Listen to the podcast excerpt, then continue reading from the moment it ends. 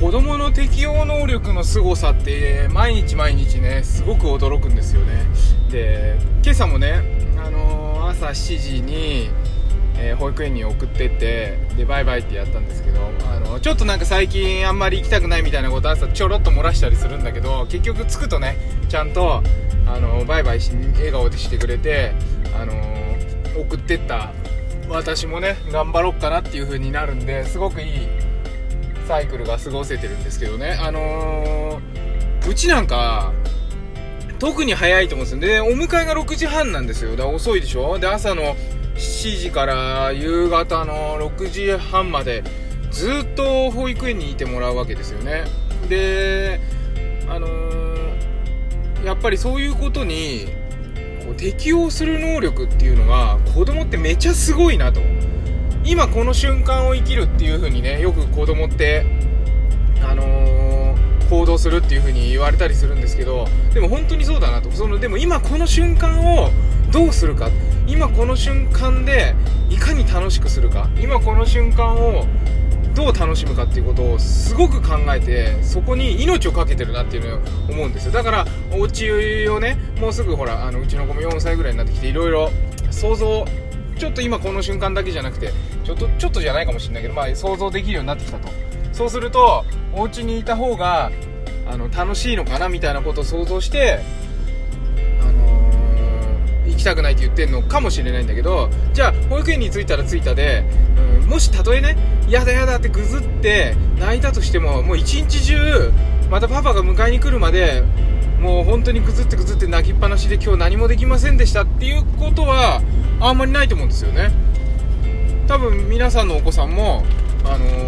ー、やだやだって言うんだけど行ってしまえばね楽しむっていうところがあるんだろうなと思って。だから大人ってもう何にストレスを感じて生きてんのかなってちょっと考えてみたんですよ。そしたらやっぱりまだ来てもいない将来のことに対してあれができないこれができないとかあれのためにこれをやんなきゃとかあの余計なこといっぱい考えてストレス感じちゃってんだろうなと思って。子供にはそういうとこないなと思ったんですよ。で子供のストレスは、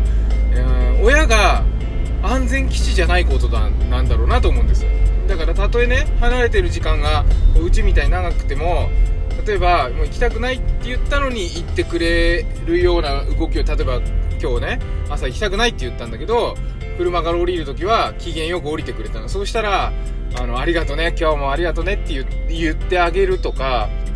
うん、なんかそういう別に言わなくてもなんかそういう行動をとってあげるとか本当に一緒に頑張っているんだよっていうような、えー、あなたがいるから頑張れてるんだよっていうようなことを示す。でいろいろ何かやりたいとかあれやりたいとかこれ見てとかいう時はもう本気で聞くと。よく、あのー、料理してる時にさあのー、私も1日3食料理してるんですで料理してる時にさ子供がさ「ねえねえ見て」とか言って言う時あるでしょ？ああいう時さ「うん見て」って、まあ、見たいんだけど今ちょっと手が離せないんだよねみたいなあってももうなるべく言ってもう本当すごいじゃんって言うようにしてます。これはとっても大事なんであのー、セキュアベースっていうねの安全基地ですよ。そういうあの心理学的なね、あのー、論文みたいなのもあるみたいなんでねなんかちょっとネットで探してみていただいたらいいのかなと思うんですけどこれは大人子供だけじゃなくて大人もそうだということでよくね茂木茂木健さんが 私の、えー、いろんなことの師匠であるですね茂木健さんがですね、えー、言っていますのでで実際実行してみてねああ本当そうだなと話を聞いてあげてそうだよねそうなんだ大変なんだね大変な時は大変だしすごい時はすごいね何かをしなさいってことあんまり言わなくていいんだなと。いうふうに思うんです。あのー、宮崎駿さんもさあのー、保育園やってるんだってね。なんか知らなかったんだけど。で宮崎駿さんはあのー、なんで保育園始めたかっていうとあのなんかとある保育園の前でね子供が自転車から降りる時に行きたくない行きたくないって言って自転車から降りたら保育園と反対の方向に走ってっちゃいっちゃったと。でなんでそういうことが起きんのかなっていうのであのー、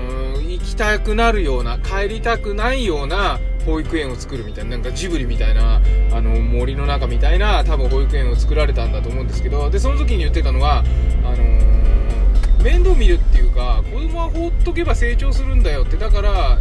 そこにいて楽しめるようにしてあげればいいんだみたいなこと言ってたんですよ、だからそういうことなんだろうなと。やりたいこととか今この瞬間は子供に任せる。